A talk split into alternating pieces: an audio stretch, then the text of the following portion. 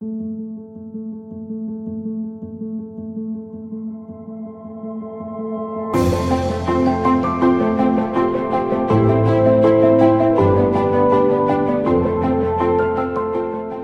everyone. This is Tala Drive Through Therapy. Thank you so much for joining me tonight on another episode.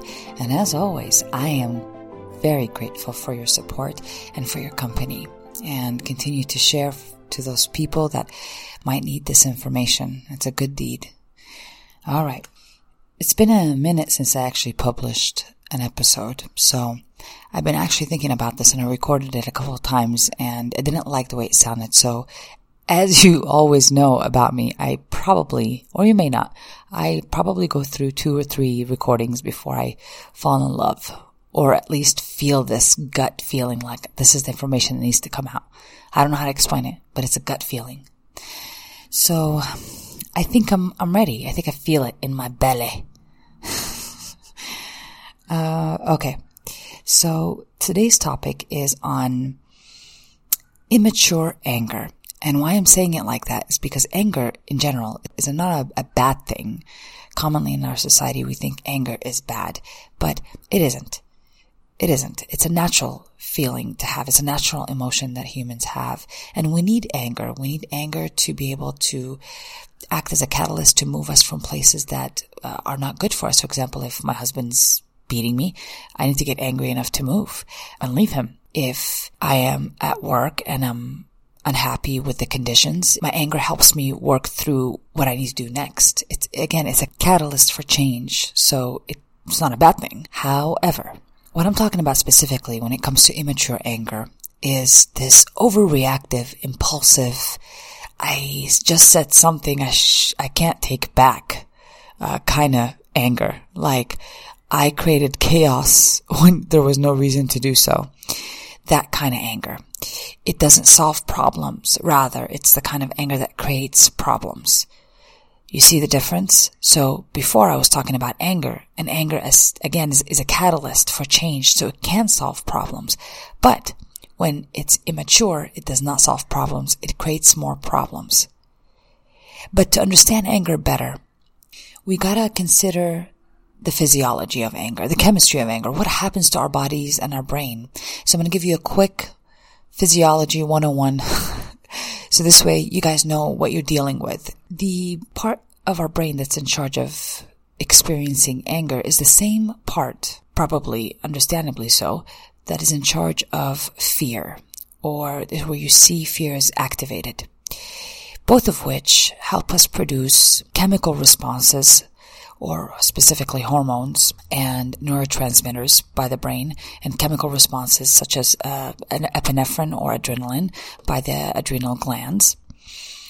At that time, those help promote what we know as fight or flight response. Now, what I really want you to know about this information is that when you are activating the stress response in your body, the fight or flight response, its role is to take front and center in your own perception. It's supposed to be this very strong influence in your perception. It's meant to do that to save your life, right? Because if a tiger is coming at me, I want to be able to run and I don't want to be relaxed when I see a tiger.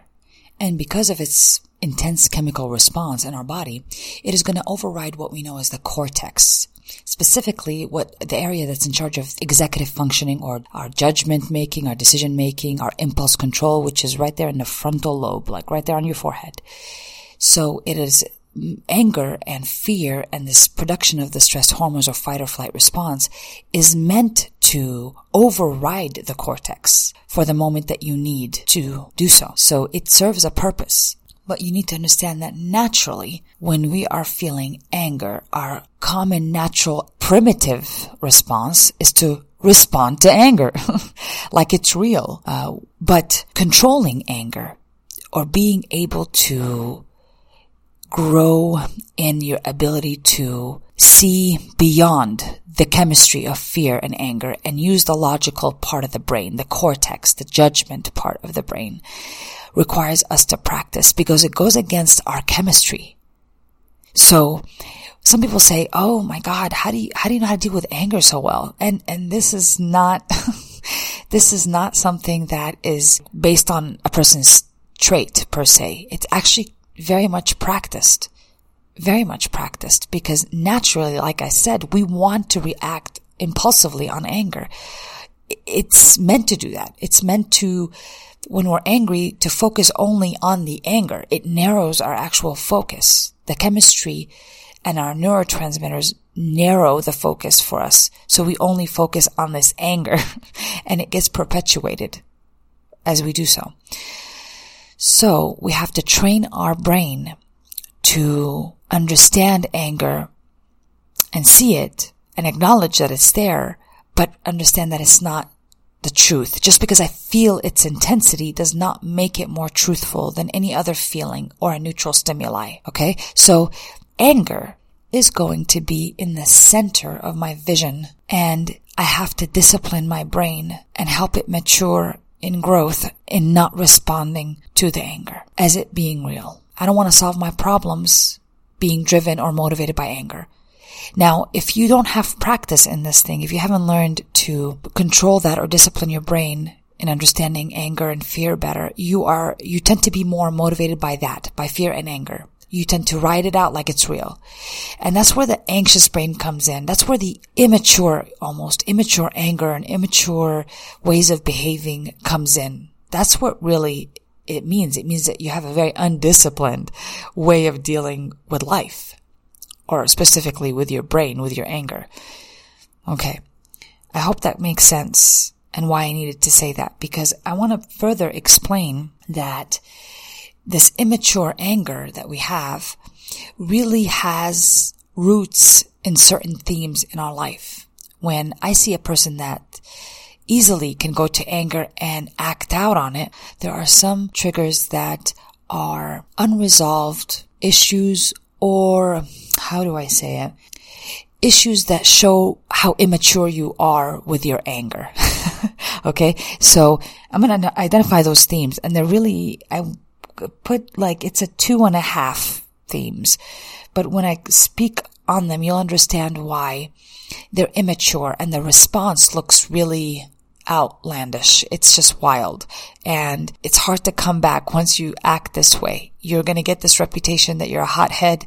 You're going to get this wild thing going on that uh, you just have a temper and, and people can't be around you. And that's how they talk about you. Like, oh, we have to walk around you like we're walking on eggshells kind of thing. Okay.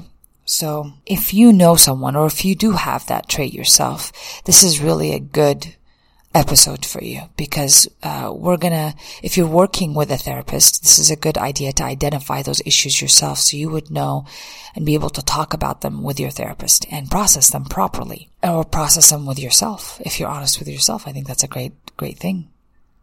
The first theme that is really an undertone for a lot of immature angry responses is authority issues or issues with authority what I mean by that is a person that acts out at work. They usually respond poorly to feedback from anyone. They're the ones that kind of talk like crap about their boss and they will tear them down to shreds and they'll compare themselves to other people and usually they walk out of jobs. What else? It's, it's, it's an overkill. It's an overkill. They just can't take feedback. They get very offended and very defensive when it comes to being told to do something. It's overkill and they usually blame other people for it. Like they, they present themselves as a victim in this case and, and they have a really great justification that they think that it's great. It resembles, uh, oh, this person, uh, was rude to me in the way they talk to me. They're belittling me. Uh, just, just have a hard time with authority. So when we, try to resolve this issue, we have, we have to get these issues in check. We have to identify them in ourselves. If I'm walking out of every job and I can't keep a job for long enough and I have problems with people telling me what to do, I gotta look at what kind of parents I grew up with. Did I make a pact somewhere along the line where I'm not gonna have anybody tell me what to do anymore? And I started to build up a defense towards authorities. Maybe a parent was very rigid, opinionated, judgmental, and they imposed their beliefs on you. The result of that could definitely be a problem with authority. Definitely. It's a form of rebellion. But again, it's not a mature one. It's doesn't make sense because you've been safe for many years and your need to rebel and defend yourself is not necessary. There is no threat. There is no threat. So we have to override this fear or anger in order for us to sit with ourselves and sit and hear feedback and understand that the person that we're responding to is not who we're really angry at, is not who we really want to rebel against. They just are a symbol and your thought process about authority had started long, long, long before you began to work in the workforce. Okay? So we don't want to impose our anger and think we're justified to throw our anger at people, especially when they are doing their job. Supervisors, I think, have it hard enough. Imagine with angry people that have problems with authority. Oh my God, they'll never start, they'll never stop fighting and you know, it'll be crazy. It'll be crazy. So, uh, this is one thing we need to grow out of this authority issue business. The next one I think that really shows or demonstrates immature anger is in the inferiority complex. And this is the kind of person that compares themselves quite severely to other people, puts themselves higher to them, uh, becomes very angry once again and defensive when they're told that they need to fix something. Uh, it, it hits them to the core. It hurts them to the core. There is no balance in these extremes. It's just an extreme. Feeling that you are inferior. There's funky ways that it's, it, this is going to come out, whether I'm with my partner or at work. It's going to play out or manifest in ways that result in extreme anger. I feel like I'm less than, worthless. And let's say you bring my coffee to my table cold. I am going to take it personal. I'm going to yell at you, call in the manager. I'm going to pretend that I saw some expression on your face that means something about my identity, like this person thinks that I don't matter and that's, and she treated other people differently and she brought their food and their coffee out good. Why didn't she do it for me? And this is, this nasty inferiority complex is playing out in my head, right? I'm really at this point telling uh, off a, a waitress about getting angry with them. Like it's just coffee, but I'm getting angry with them and it's personal it's it's overkill for me emotionally. It's personal because I guess all of a sudden this this waitress is in charge of my uh, worth, my self worth, and my value. the poor waitress only brought coffee. Uh, that's all you ordered, but apparently you're gonna give her the an extra tip she, that she doesn't need. So again, overkill overkill, immature anger. I don't want to be reactive to people that, that are just doing a job that are strangers to me. I, I don't want to create stories about them and go into how they think I don't matter or I'm worthless. Very common too, like at the doctor's office, people become very offended uh, waiting in the, in the lobby and they go and they really, you know, just kind of yell out like basically, I matter. This is like the way of saying I matter, but all they're saying, well, I need to speak to a manager. I want to go in there. I've waited for an hour. I blah, blah, blah. And they just become rude to the people in the front and not knowing that they have nothing to do with it that they're kind of the messengers, but they're taking it out on the wrong person. And it really stems from inferiority. It really does. It stems from the belief that somehow you acquired the belief uh, somewhere in your life that you do not matter. Your opinions don't matter. Your humanity doesn't matter. Your thoughts don't matter. You, that's the impression you got. And let me tell you folks, this started in childhood. It started in childhood and it just kept on. And people have been paying for it ever since. People that don't deserve it have been paying for it ever since. This is an immature way to deal with anger. All right. The final theme of anger that I have really deals with the other two, but this is, I, I wanted to put it in a separate kind of slot because it's a specific thing. So a theme would, this theme is, is paranoia or specifically viewing other people with suspicion. You already have judgments about other people and you perceive people as a threat. Uh, and this comes from again, it didn't start overnight, friends. You're not like born into the, into adulthood just, and, and just keep going. No, we, we were born and we had a childhood and we had experiences that were first experiences and very important in our development. Very important in our development. So, looking at people with suspicion entices the anger process. It exasperates it because I already have a judgment about you. I already am looking for psychologically, I'm reinforcing and looking for you somehow are going to do me wrong. It's immature. It's an immature way to look at people, immature, immature way to deal with people, and you shut goodness and badness out. So it doesn't serve you in the long run. And it makes it difficult to work with people. It makes it difficult to give people a chance and to trust people. It, makes it difficult to emotionally meet that need of connecting with another person because you cannot trust them. You see them automatically suspiciously. You have a lot of judgments already on there and you think they're true. Most of them are fears.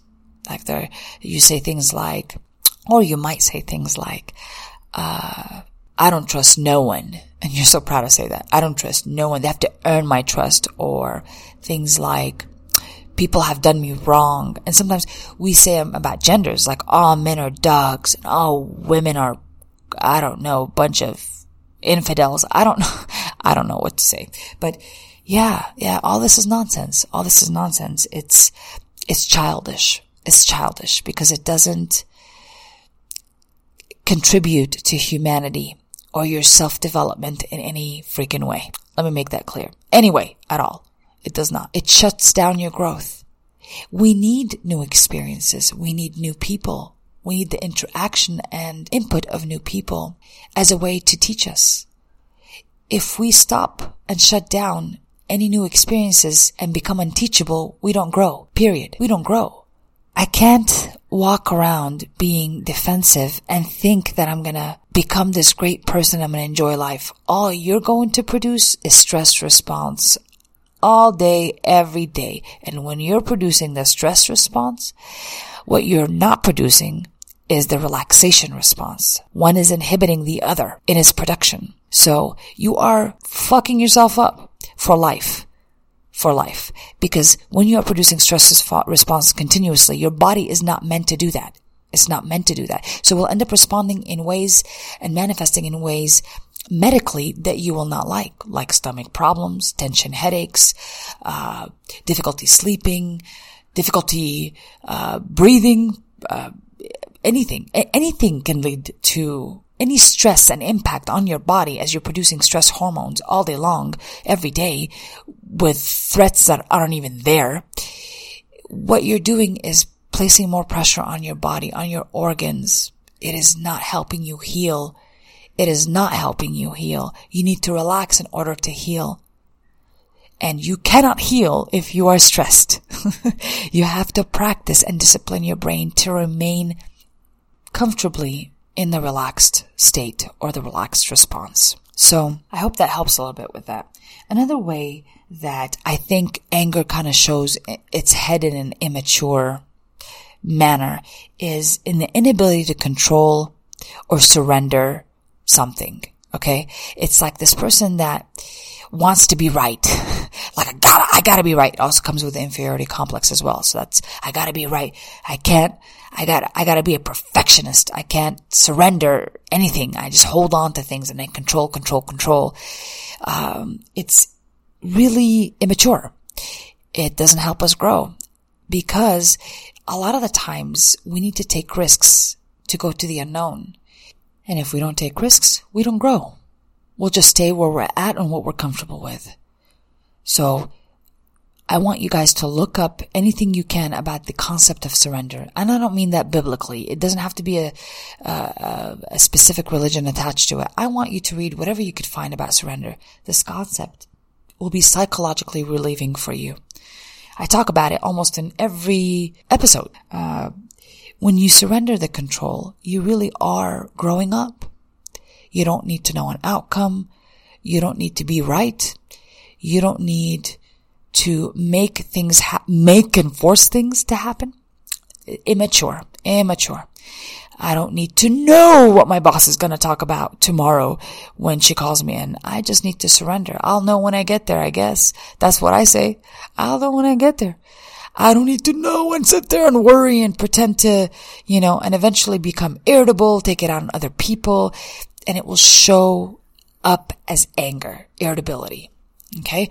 Immature. And when things don't go my way, I will throw a tantrum and it will look like a toddler's tantrum. It will look like it. So when things don't come out my way, I will complain about them. I will let everybody know. I just wouldn't know how to shut the hell up. I'll just keep going. I'll keep going and telling everybody. It's immature. Immature. And I look, uh, ridiculous. I want us to grow out of it.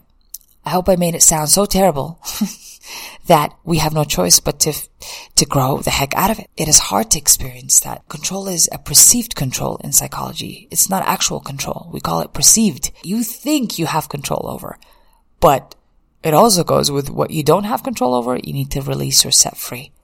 That's what we need to do. That's, that's maturity. All right. A very important part of controlling anger or growing up starts with the brain, specifically with your mind and how you talk to yourself if the core is rotten, if you sound like junk about you and how you talk to yourself and how you correct yourself inside your head, what's going to come out is about the same. About the same. It's going to sound exactly the same. So if you're not patient with yourself, if you're not compassionate with yourself, if you're not kind with yourself and forgiving, what's going to come out is basically whatever you have in there. You cannot give what you don't have. It's impossible. So please understand, I don't care how sneaky you are when thinking like, oh, I'm really helping this person. But when you're really angry on the inside, go ahead and just don't lie to yourself. You're not, you're not, you're not. You have to clean house before you're able to give what you have. Okay. So there's no nice way to sugarcoat it. I need you to work on you. I don't need you to help other people. I need you to work on your anger, your growth, your development before you even can help anybody else or even begin to help anybody else. That is basically the truth. Not lying to you. So, self-talk, and this is what I call the parent inside my head. What does my parent sound like? Do they sound like the parents I used to have? Do they use guilt and shame to correct me? Which usually are immobile states of being. That means I cannot move forward when I'm shaming and guilting myself. There's no solution that comes after that. I just keep doing it.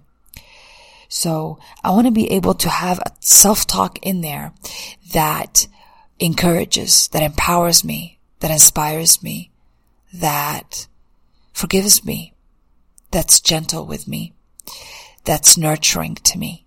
I live with myself all day long. It needs to sound beautiful, especially on the rough days, especially. Uh, finally, there's two things I, I put down that I want you to start working on when you are working on your anger. Your brain has to be exercised to expand beyond what it already does. So we have to exercise new pathways of thinking. By doing that, what we're going to be able to feel comfortable with new kinds of thoughts that we did not feel comfortable with before. So one of the things that I'm going to ask you to do is to visualize. Visualize, visualize what you want to look like when you're dealing with people that are difficult, when you're dealing with people that offend you, when you begin to want to respond to someone uh, who brought your coffee cold, what would you like to do? Imagine yourself, visualize yourself, take yourself to the place, put on that suit and get comfortable in it. That's what, that's what we need to do. That's what grown-ups do. We imagine and go beyond what just is, what we're just comfortable doing. Go ahead and visualize. Visualize, visualize. Your brain needs that exercise. Because if your brain does not know where the hell to go, Ooh, how's it going to get there? How? What is it going to look like? What command did you actually give it? So visualizing acts as a way to command your brain or walk your brain through different places that it does not usually find comfortable to go to. Because sometimes our anger is so effortless. We don't have to work hard at it. We just get angry. But when we want to get peaceful on the inside and we haven't done it consistently, it's hard. It's very difficult and challenging and, and it takes some time to do. So you have to exercise so that muscle gets stronger and stronger. You can easily and effortlessly go to those places that you need to go to get better, to get peaceful, to get satisfied, to get more contentment. So finally, after you visualize, I need you to find evidence now, intentionally. Seek evidence and reinforcement from the world around you that there are people out there that are not threatened by everyone, that can deal with peace in a way that I think is the way that I want to deal with peace. I mean, I, I always have seen peaceful people around me and I just had judgments about them but I was attracted to them. I was really attracted to what they had and I wanted it. And at one point, these people came to mind when I visualized what I wanted to be like. So when you're doing the research, look around you. Look around you with this new pair of eyeglasses, really intentional pair of eyeglasses and see what you want to become and what is attractive to you, what looks peaceful to you. I remember, and I talk about this often, I remember seeing this movie called Office Space.